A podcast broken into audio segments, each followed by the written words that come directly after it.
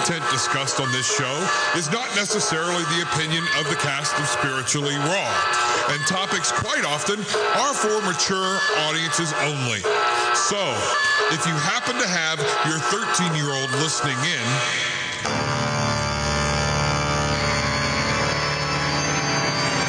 that's your problem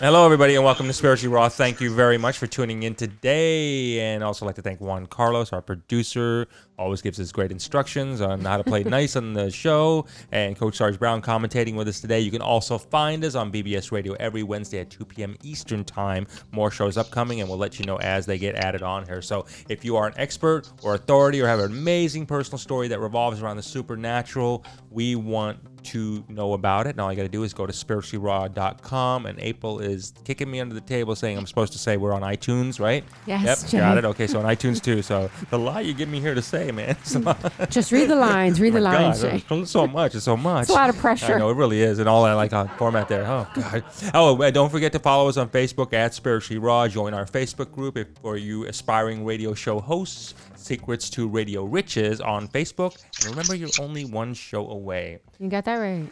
Great show lineup, right? We have three awesome guests today. Fast have, and furious, yeah. Yeah, we don't have any time to waste today, Jay. Busy, busy, busy. Daniel the healer. He's an intuitive, holistic energy healer, body whisperer. Psychic energy chiropractor. That's a new one for us. Psychic surgeon, spiritual counselor as well. We also have Jeff, Jeff Dawson. He's a 35 year road construction veteran turned multi genre author. Everything from true love story to vampires and the Third Reich. But first up, we have Shirley Enebrad. She is a speaker, certified grief counselor, and author of Over the Rainbow Bridge. Her son Cory had an out of body experiences for a year and a half before he passed away. He spoke reincarnation before he was even two years old. Then her grandson was born, born 13 years after her son passed. And two, when he was two years old, when her grandson was two years old, he informed her that it was her son reincarnated. This is absolutely so extraordinary. And he recognized people in, in photographs that he never met, he never talked about um, in previous lives until he was 10. And she said that Shirley has seen, obviously, first hand accounts of reincarnation. This is miraculous. Yeah, let's bring Shirley on the No, phone. that's Don't- not a oh, that's an A. Oh. Yeah. Oh. Oh, Yeah. yeah. What's wrong with you people? I know. He's twisted. I know. Give her a chance to speak for God's sake. Shirley, welcome to the show. How are you? Aloha. Aloha. Yeah, yeah, that's where you're from, right?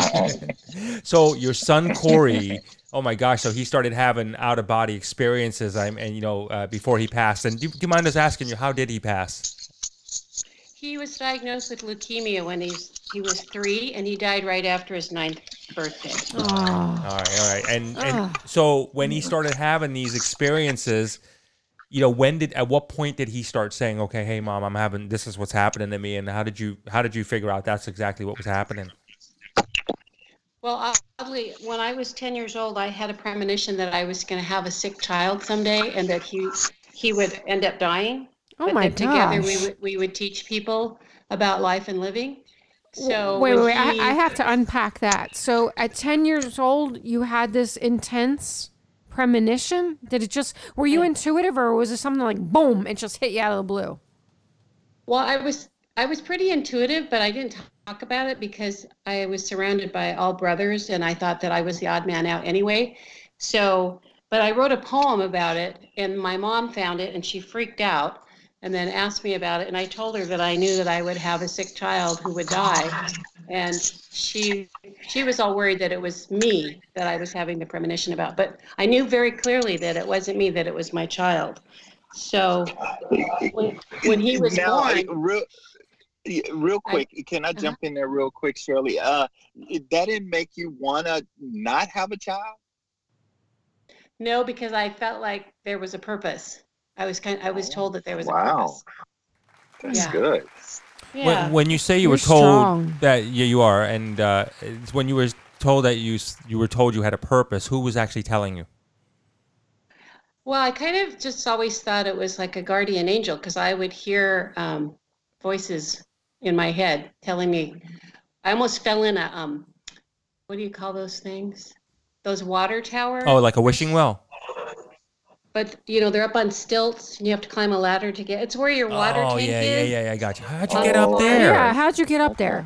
How do you fall up? You would have to climb up there to fall in there, right? I, I was pretty active. I climbed up there and I wanted to see the water. So I was leaning over and trying to touch it, and I started to fall in. They're like two and three stories high. More than that. I know. Yeah, They're like hundred feet high. Uh, right, at least. Yeah. So I, this voice said, you know, told me to throw myself backwards, and I did. And I luckily landed on the, the platform that you walk on, but I really almost fell in, and they never would have found me till the water tasted bad. So Oh my god! I always had these. I always had these sort of voices that would um, guide me and very clear. It was like somebody was sitting right next to me, and I could hear them. So when I wrote the poem, it was because of what somebody was saying to me about the surroundings. We were driving past Half Moon Bay, and I just had this weird vision of um, of a graveyard. And I wrote this poem, and you know, like I said, it freaked my mom out. So I kind of knew when I had him, and he seemed really advanced for his age, because he was standing up uh, on his second day of life. He How, was standing how's on that my stomach. possible? Wow. Yeah, he was No- super strong. He he grabbed my thumbs and he stood himself up and looked me straight in the face, and I thought, oh my god, he's the one. That's then- amazing. So Yeah, he was crawling, and uh, when he was three months old, he was already starting to crawl and sitting up at four months, and you know, trying to talk. And How he do you was ex- just amazing. how do you explain that? I just felt like he was in fast forward. You, there's a lot. Hold on one second. There's a lot of background sound going um, on back there.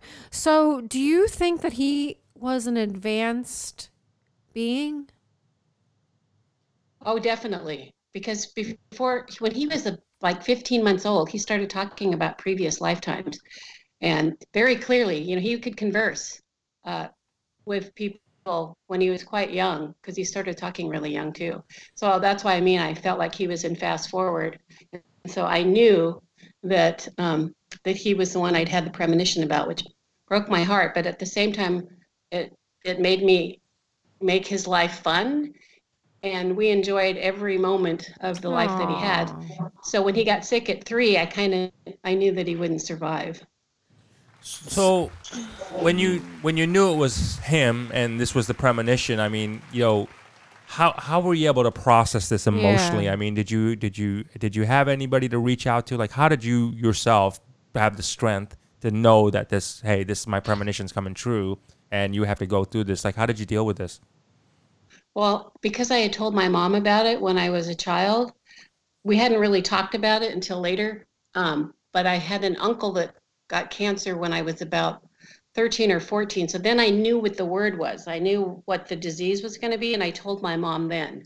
But then we didn't talk about it until I was, you know, uh, 25 and had this baby.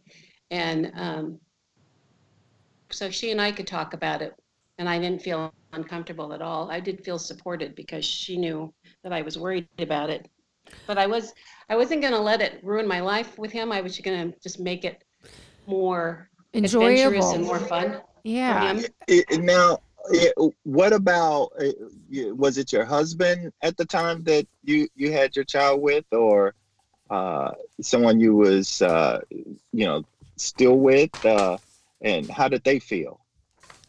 Well, actually, uh, that would be my ex-husband, Okay. and um, I didn't. I never told him.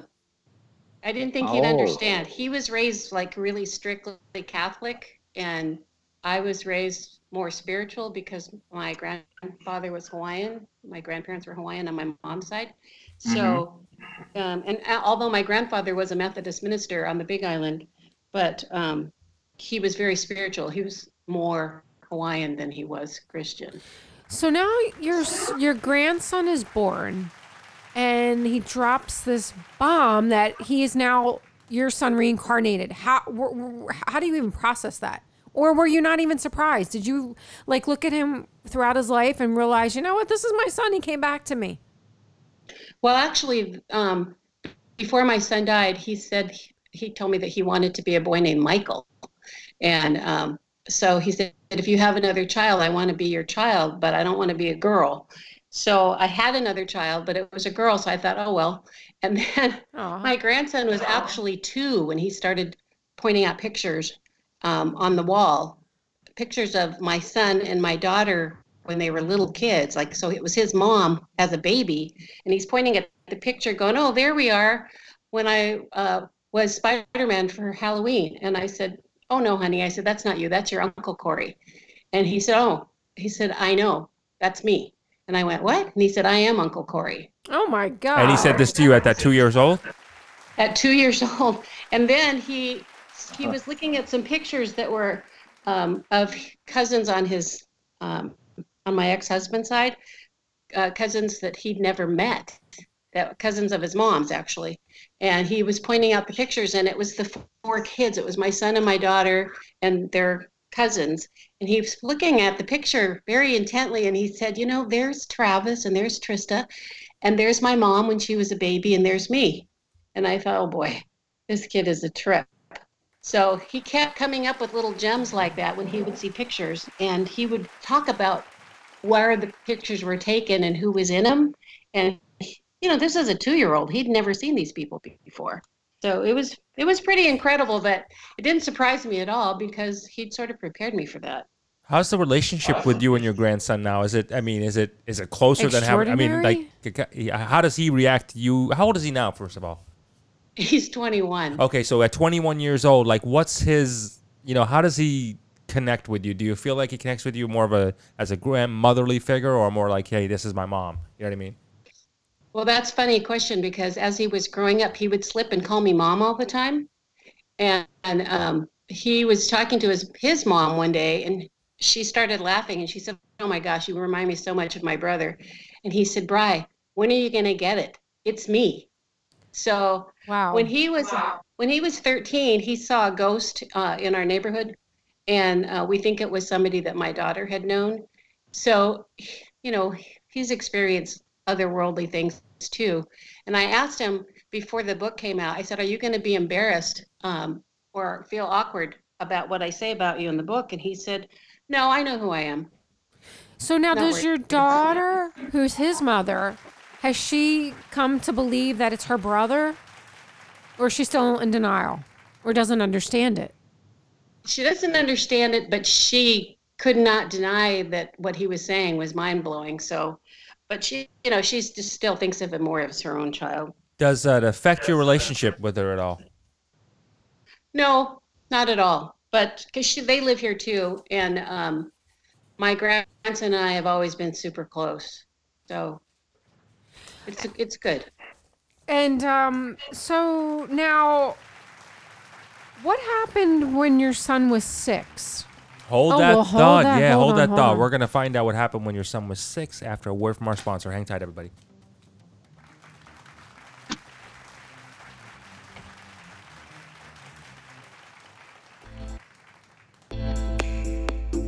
Welcome to the world of Jeff Dawson, 35 year road construction veteran to a multi genre author whose books range from a true love story of his soulmate to a historical perspective of vampires versus the Third Reich.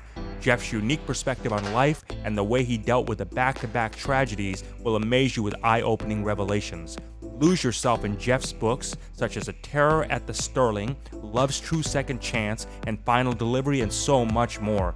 Visit Amazon.com and get copies of Jeff Dawson's books today. Jeff's books also make great gifts and great stocking stuffers.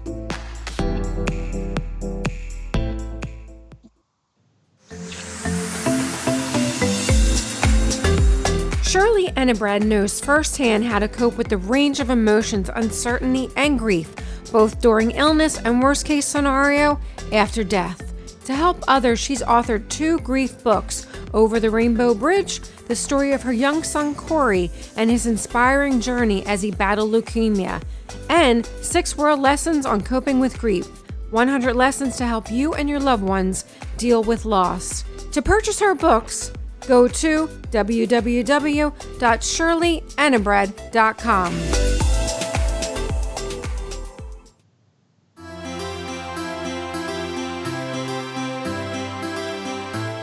you letting self doubt prevent you from creating the life you really want? Reclaim control of your destiny and connect to the magic of life.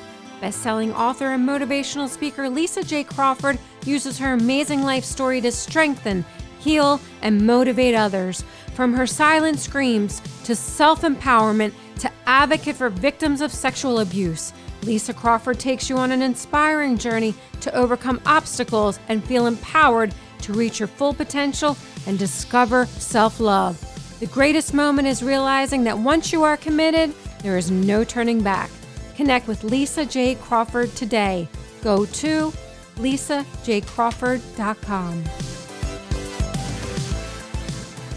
All right, everybody, and welcome back to Spiritually Raw. Thank you, thank you, thank you. And we are with Shirley Enebrad. You had a question for you? Well, I have. I'm going to actually ask a different question, something that I've always wondered about, Shirley. Okay, so Okay. now you have your grandson, who's really your son. Does that mean that your son Cory's energy is 100% now in your grandson, and it's left the other side, or is Cory in both places? Is he here, and is he also there as well? That's a really interesting question because I had that question myself.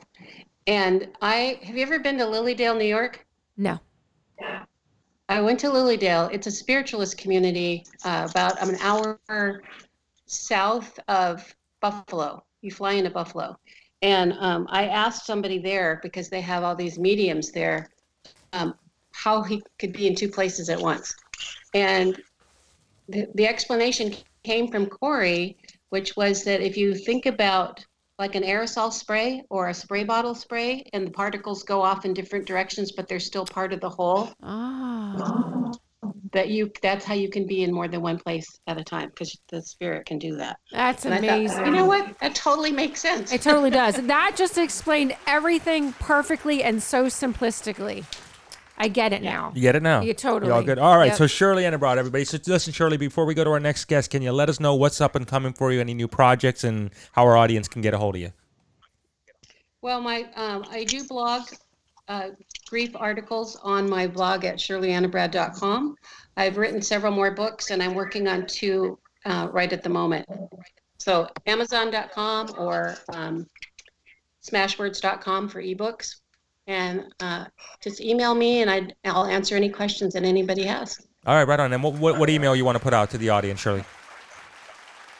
Um, sanabrad808 at gmail.com. All right, you heard it here first on Spiritually Raw. Right on. Shirley, thank you very much for being on the show, and lots of luck to you. Thank, you. so Aloha. much. Aloha. Aloha. Yep. All right, so who's up next? Aloha. I think I'm going to start saying that. Jeff Dawson's up next, Jay. He's 35 years where he was in road road construction veteran.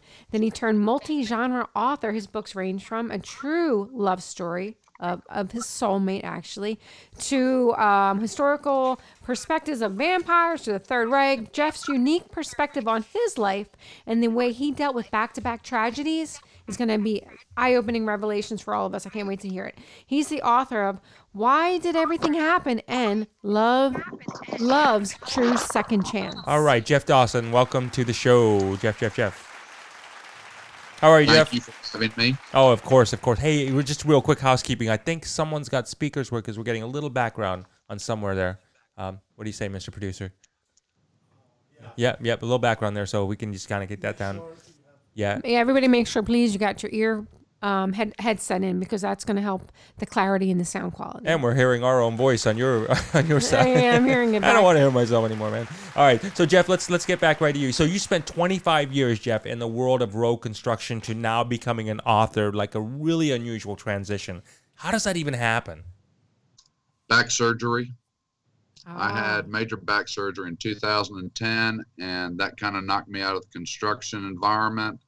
So I decided I needed to do something, and I'd been toying with writing since I was 14, and decided I'd give it a whirl. Yes. Do you feel like do you feel like it's somewhat of a blessing in disguise there for you? That okay, well, you know, the back surgery now I actually was able to get these things out, you know, these works out. Uh, I wouldn't call back surgery a blessing, but it did it did send me on a new career path. I will put it that way.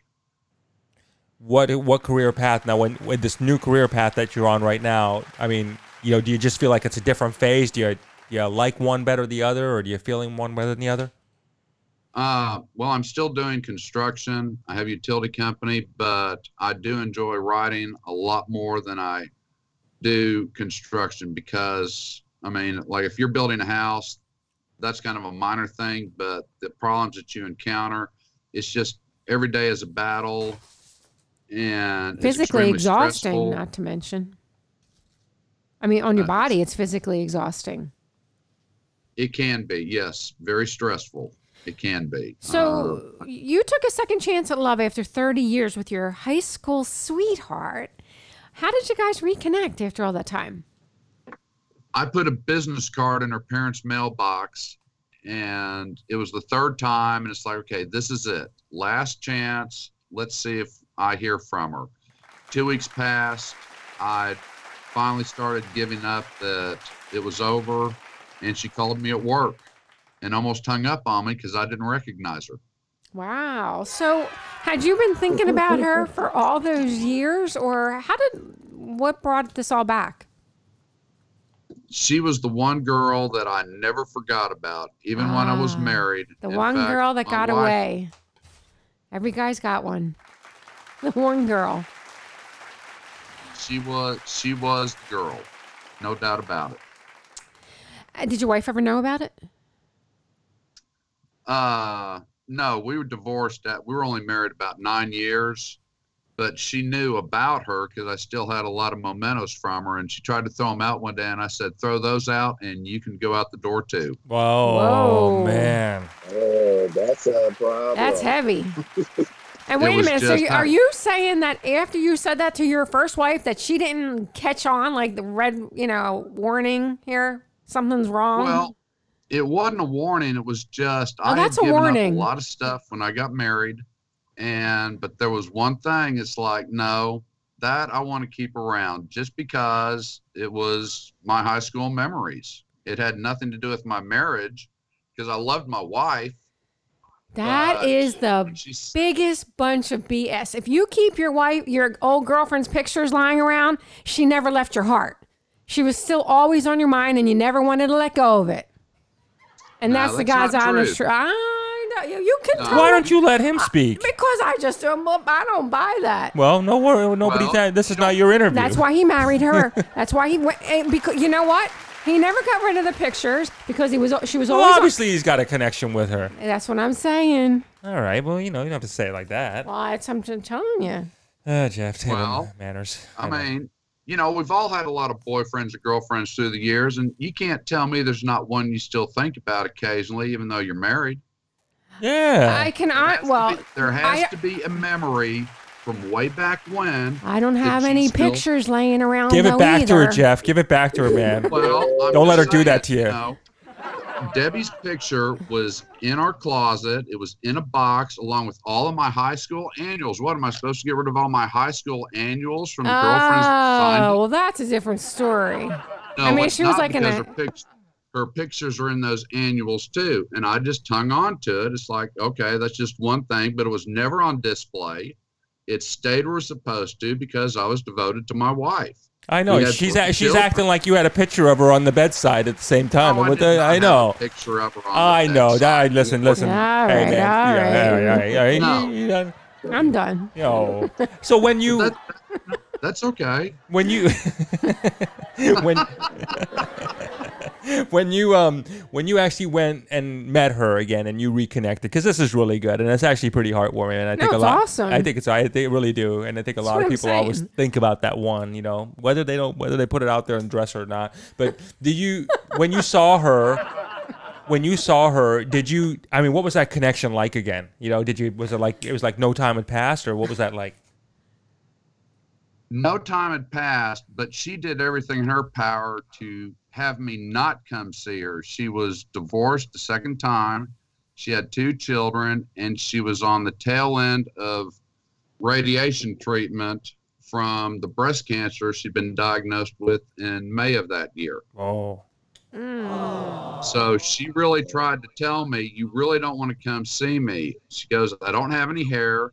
And the bottom line was, Debbie, I've waited 30 years. If there's anything there, that's fine. If there isn't, then we can close that chapter, but I still want to see you. Ah, That is true love at its finest. you're a good man, Jeff. You're making the rest of us look look really pretty bad, but I mean, you're a good man. though. That's that's that's some pretty that's some pretty good stuff there, man. So so she had kids. Did you have kids also?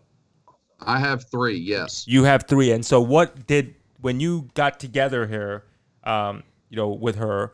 How were the kids together? Did, did they did they all get along? Her side and your side? Was kind it of like thing? the Brady Bunch? No, it wasn't the Brady Bunch.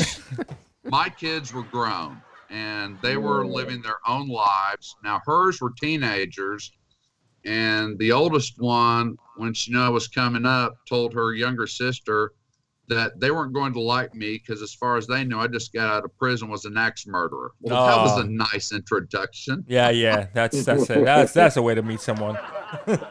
Yeah, I mean, it was, you know, she introduced me to them and they ran up the stairs. So how'd you smooth it out? Well, the way it smoothed out was since Debbie was still going through treatment, she laid down, and this was in McAlester, Oklahoma.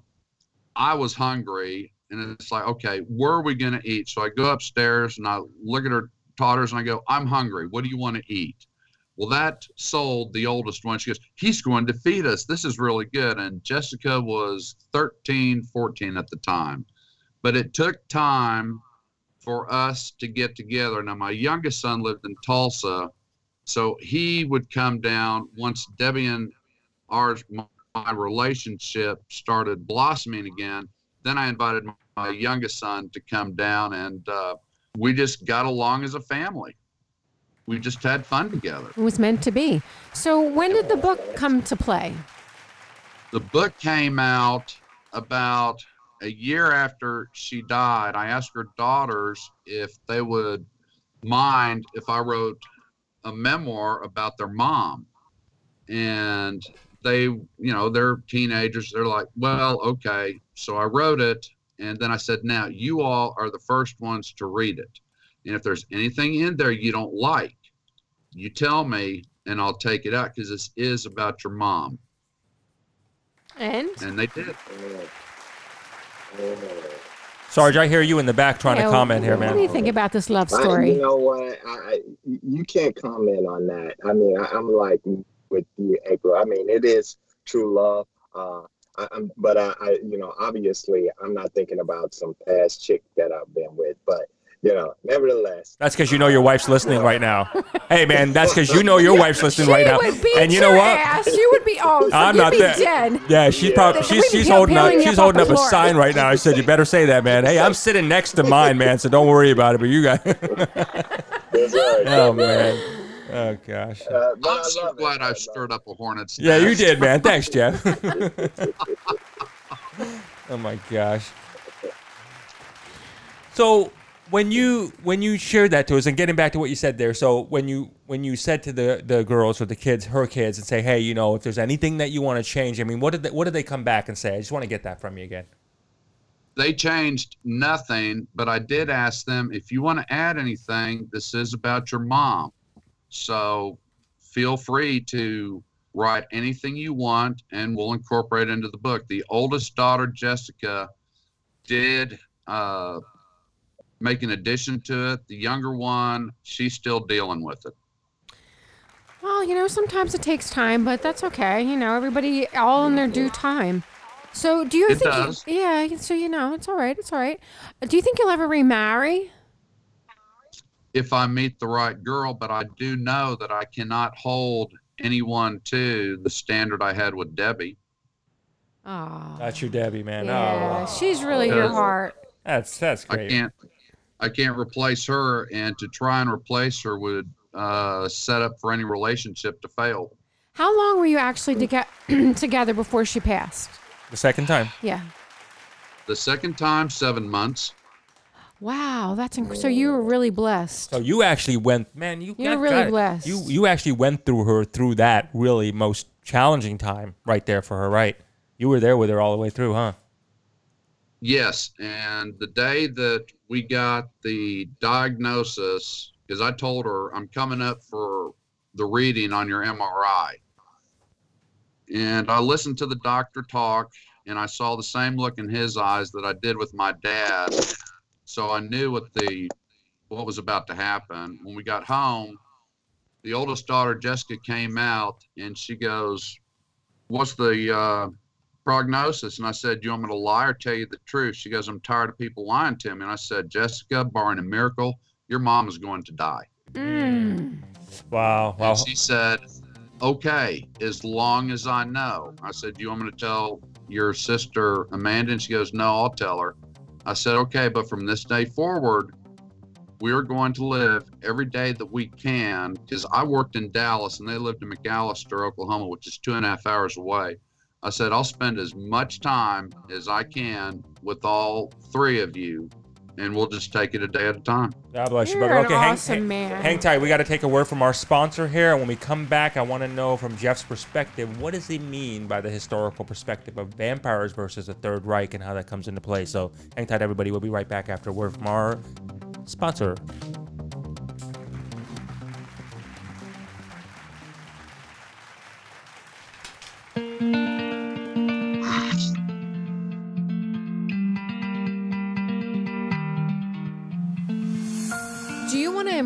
Your health, have more energy, and love what you see when you look in the mirror? Imagine creating your thinner self without ordering special foods, products, or supplements, without an exercise program, and without counting calories. David Mandansky won the 2018 Independent Best Book Award for Diet and Nutrition and developed Create Your Thinner Self. In 2016, David was told by his doctor that he had a 95% chance of a heart attack. During the next four months, he lost those 50 pounds and has kept it off. Learn to stop losing those same 10 pounds over and over with the Create Your Thinner Self program. Go to createyourthinnerself.com today.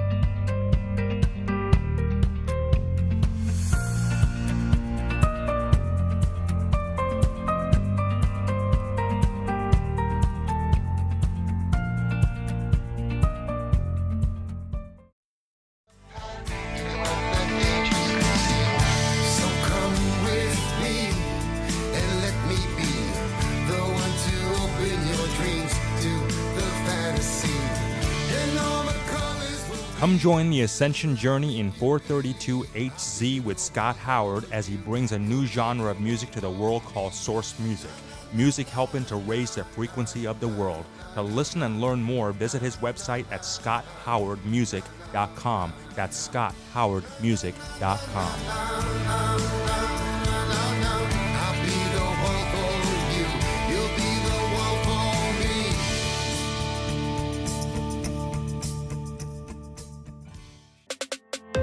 Karlyle Tomms is an award winning author endorsed by Meredith Cisco of the Oscar nominated film Winter's Bone. Karlyle's poetry tells about his own struggles with bullying, abuse, and growing up gay in the rural Ozarks of the 1960s. Karlyle Tomms' graphic, historically and spiritually oriented novels are about trauma survivors, addicts, and those who overcome to find a better way. Learn more at karlyletomms.com. That's K A R L Y L E T O M M S.com. All right, everybody, and welcome back to Spiritually Raw. Thank you, thank you, thank you. We are with Mr. Jeff Dawson here. So, Jeff, great stuff there, right there. And I want to transition here before we go to our next guest because I do want to find out. Okay, so we've gone from the ultimate love story, you know, that, that you've had gone through to, you know, Vampire versus the Third Reich. So, how does that, how do you transition from that to that?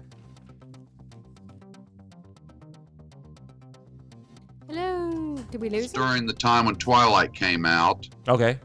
And after I finished Love's True Second Chance, I asked Jessica, are vampires still hot? And she said yes. So I've always followed World War II and been an amateur historian on it. And it's, I decided, okay, can I incorporate the Third Reich in vampires? And it took a while, but what I came up with was two clans that did not like each other, yet they had created a treaty with the locals around Krakow in Poland that they would only feed on the sick, the infirmed, and the criminal element, leave the healthy people alone. Well, on September 1st, 1939, that changes when Germany invades Poland. And when these clans, the Romanovs and Borowskis, realize exactly what the Third Reich is doing because they're just shipping all these people and taking away their food supply, they are not pleased with that. And they have to make a decision. Are they going to unite and take on the Third Reich or are they going to be starved to death?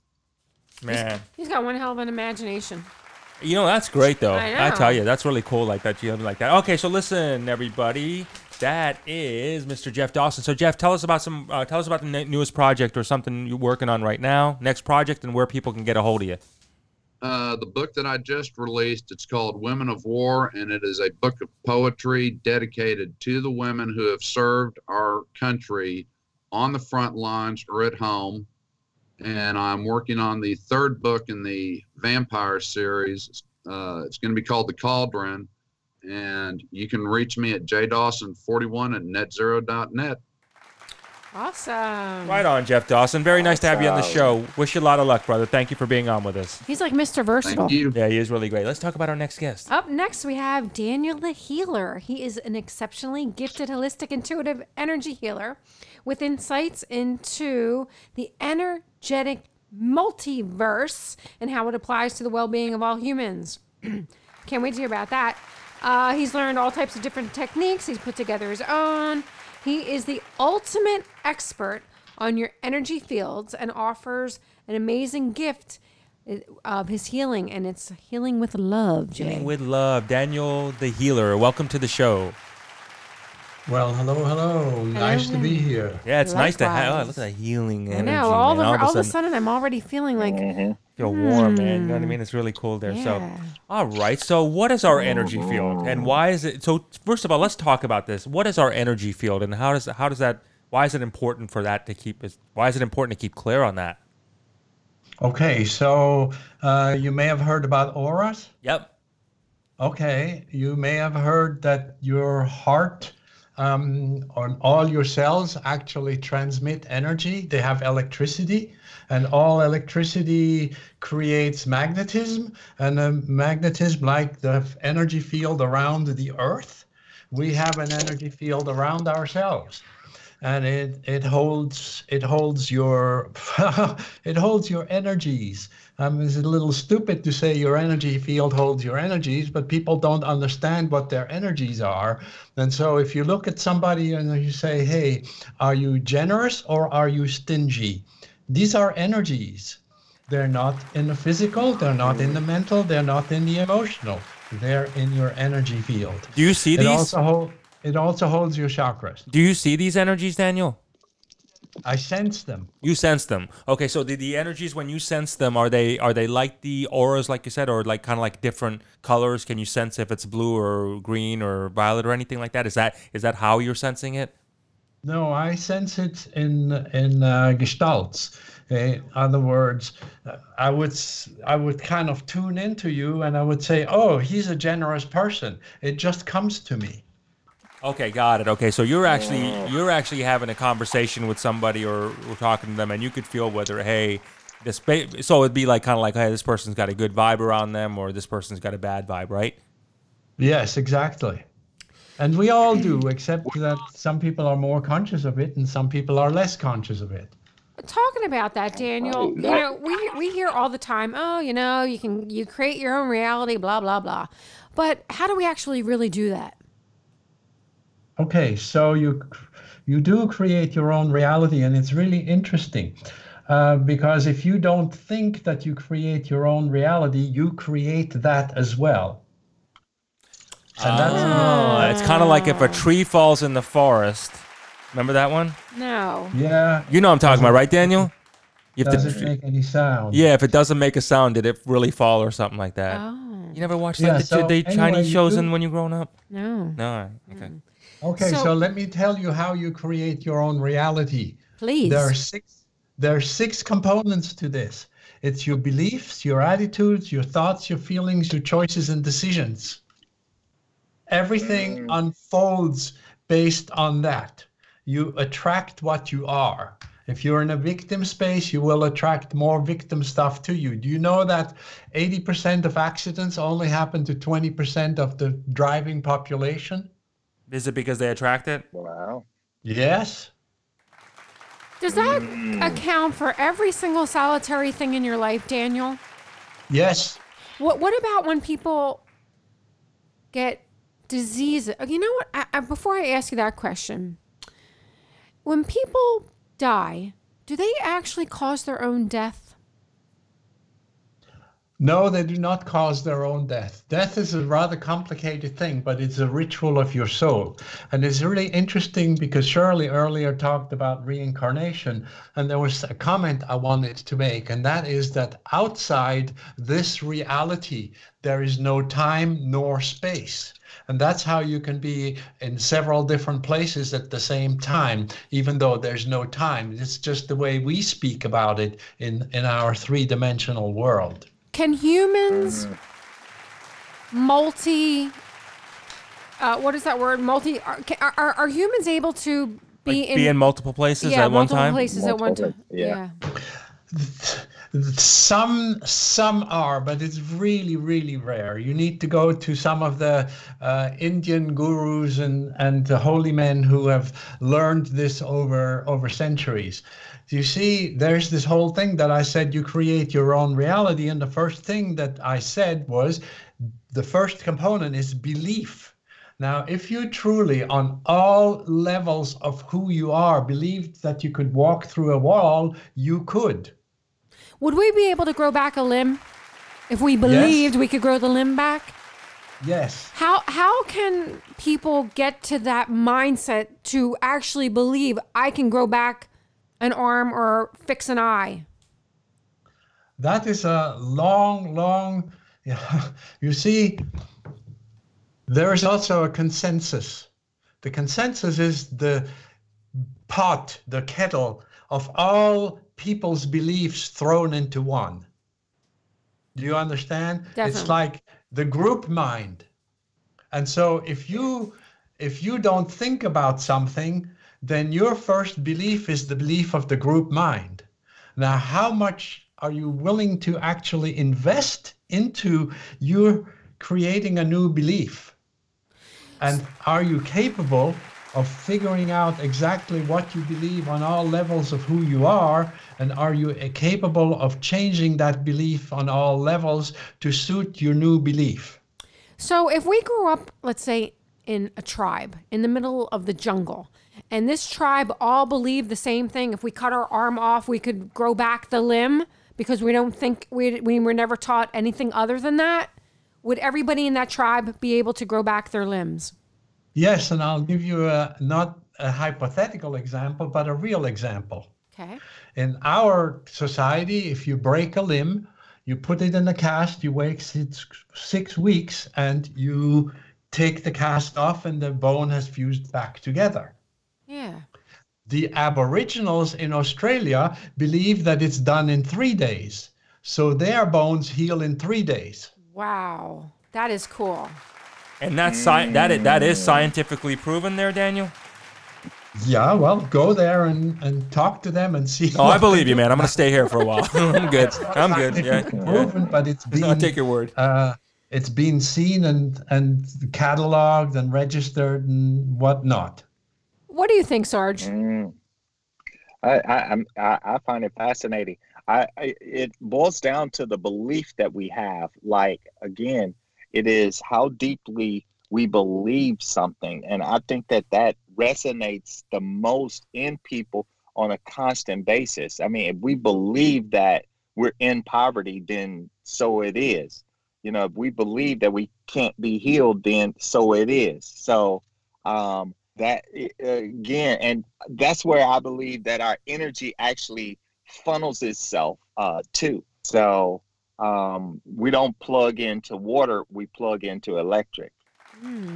Yes, yes, and so all the things that of who you are kind of translates into you know the universe doesn't speak English. The universe speaks energy. Oh, that's a great way to look Yeah, at hey, it. Hey, listen, everybody, hang tight. We got to take a word from our sponsor. More with Daniel when we get back. All right.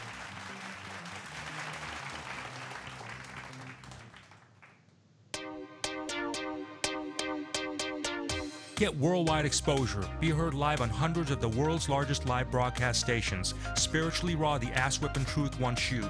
We expose and explore controversial truths, myths, theories, and dogmas surrounding the spirit world, and no topic is taboo. Do you have an amazing or unusual personal story? Are you an author, expert, or authority in ancient mysteries, conspiracy theories, UFOs, aliens, world religions, or anything revolving around the spirit world? If so, then Spiritually Raw wants you. Be a featured guest, highlight your products and services, and showcase That's your that question, personality. We book up really Um, fast, it's so so go to to create your own reality, why are spirituallyraw.com and submit your request spiritual- today. spiritually gifted people can't sell their books?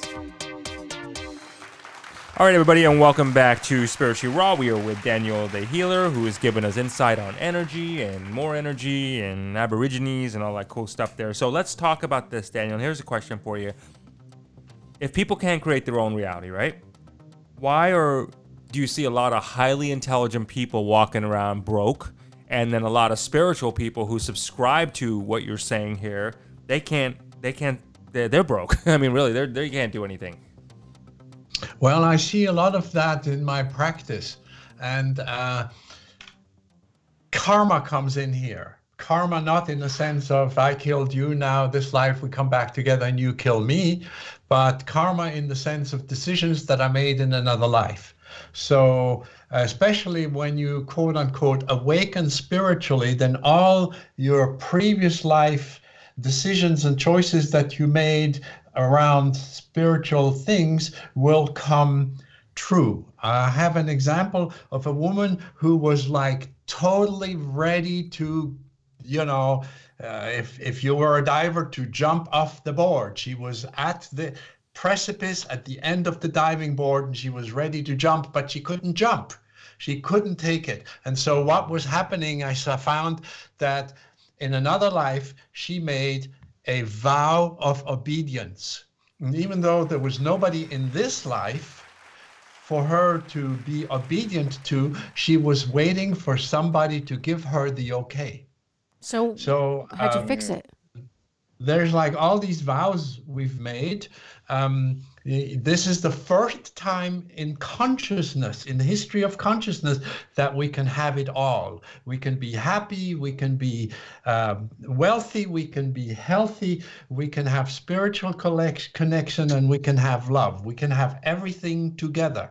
This is the very first time. In other lifetimes, if you wanted to achieve something, you had to give up something else and that is still very pervasive in our life you know? Um, when's the other shoe to drop? Oh this is way too good for me. All these ideas that people these fears that are hanging out here in the consensus in in this big soup of of thoughts and and energies that we all have.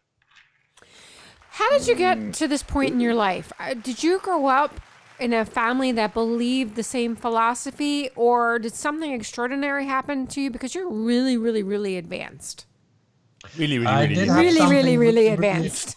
Yes, I really had something very, very extraordinary happen to me. I was born in Switzerland to a family that was very uh, left brain, linear, logical. We never talked about emotions. My mother only on her deathbed told me that she loved me. It was just something that wasn't expressed. That was emotional.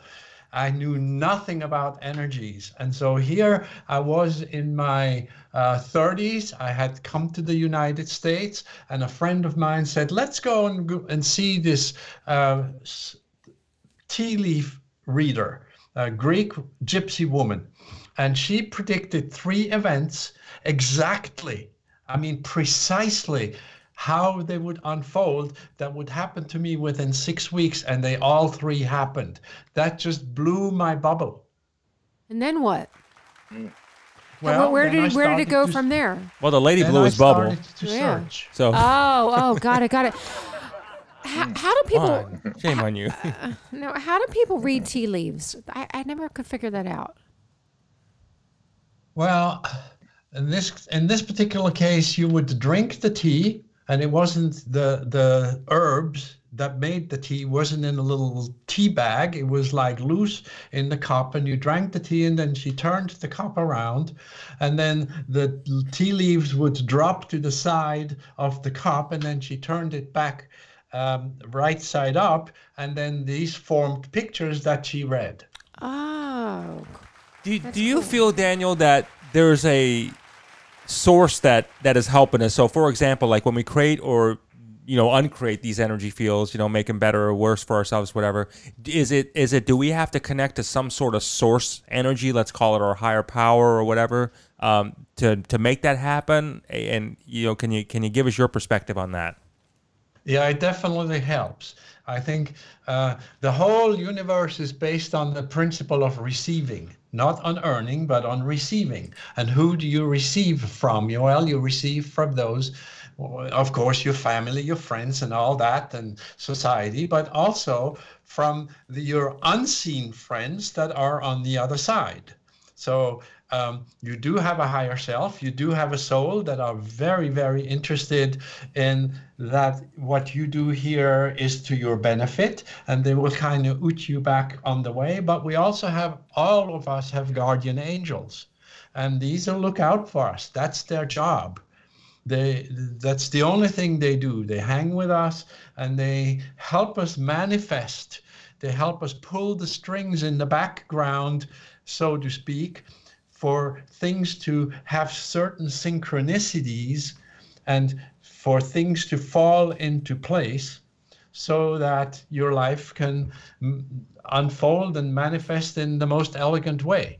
But of course, you need to be there. You need to have cleared your shame. We all have a lot of shame in our society where we think we're defective and not worthy, and and uh, that needs to go. Otherwise, you don't feel that you can allow yourself to receive. do we all have the same amount of spirit guides? I mean, for example, do you have way more than we do, or is it like equal for everybody? No, you you all have we all have two that stay with us our whole life. That's our counselors. These these these uh, have a specific um, task that they. But then it depends on on your spiritual awareness, and most of all, it depends on how much you engage them in your life. If you mm. don't engage them, then you won't have very many that hang around you, maybe these two. But if you engage them, just in my healing work alone, I have 23. And is that like when you say engage them? I mean, are you Like you're do you do you to wake them, you up know in the I mean? morning and you're like, uh, "Hi, Bobby, Sue, Carol, Larry, George, and whatever," or is it like once a week? Could be like, "Hey, Harry, you know, how's it going?" You want a shot of Jaeger? you know, Yeah, kind of thing like that. Exa- Let's let's go grab a burger. Right. I, I, I like the way you think. Um, yes, if you know who they are, like I have so many that I cannot, you know, if I started to name all the, the names every time I speak to them, I would only be stuck in names. So I, I call them my friends. Oh, you group them. Okay, that's Yeah. good. Uh, is it, put it them together and but what you need to know and for 98% of your population if you know one they will introduce you to others Also, the other spirit guides, the other spirit guides or angels the will. population. Yeah, I got you. And they'll, will they say something like, "Oh, Daniel's the cool one. He actually communicates with it, but don't talk to April because she shuns you. She won't even. She won't even. She she won't won't. give you the she time won't of even give you day. time of day. You know what I mean? And She won't offer you they're anything. not they're not judgmental no. Okay. All right. So you're good. You're safe. Mm. You're safe. All right. good. So, Daniel, real quick, I, I want to kind of jump back for a second. How do you get rid of the the past karma uh, that you talked about? So, if you were terrible in that other life uh, financially, in this life you want to be more financially uh, set, then how do you get rid of that bad karma from the past? I was thinking well that you see too.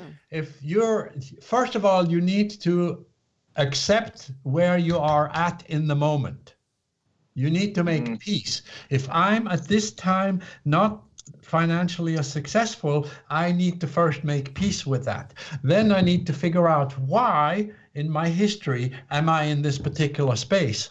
And then because there is no time and space really you go to that person that you were in that other lifetime and you negotiate with them and say hey you know uh, we've done the poor thing trip for a while. Um, let's try the wealthy thing. And are you cool with that? And uh, uh, the other, who you were then, may say, hey, uh, well, why that? And then you say, well, you know, uh, when you were poor, there was a reason, and now that reason doesn't exist anymore and really stands in our way. And uh, it would just all be better for us all to to function on a stronger, greater financial level than we are currently. Right on. And then the other one guy says, "Okay, well, I guess I'm cool with that then." And then you say, "Thank you very much. I forgive you." Forgiveness breaks karma. I forgive you, and then you come back in this into your present, and you start doing things that actually you do actually have to do the dance. You cannot just say, oh, okay, now money is going to rain down from your ceiling. No, you don't believe in that. So you have to actually do something. But you may find that you're more inspired to do things that are actually financially rewarding. Uh, Daniel, we, listen, we, we got to close out the show here. The producer's giving us that look here. So tell everybody where they can find out about you, where they can find out about you, and so how they I'm can connect Daniel with the you. Healer. I have a website, danielthehealer.com. My email is daniel at danielthehealer.com. And uh, my YouTube channel is Daniel the Healer. My Facebook is Daniel the Healer. I'm all over the place. Just Google Daniel the Healer. Daniel the Healer, very good. Thank you for being on, my friend. It's such a pleasure there. And I'd also like to thank Shirley Enebrad and Jeff Dawson for also being on with her. So take a look at their stuff, everybody, you know, and just buy their stuff. It's a good time, right? And so again, just check us out on BBS Radio every la- every Tuesday at two o'clock. So No, you know, Wednesday. Wednesday at two o'clock. You give me so much damn stuff to have to Oh, read here. I was Wednesday, messing up. two All right. o'clock Eastern Standard Time. All right, on a nice note here, on a nice note, we are going to close out here with the music from Scott Scott Howard. Yeah, you're going to love this. Scott Howard. Okay, so check out his music here. Thank you, everybody, for tuning in. And remember, tune in often, tell all your friends. And most importantly, may all your dreams come true. Many blessings. Look up and I see the stars out tonight. Look up and I feel things just ain't right. Look up and I hear the people cry. I look up and I I wonder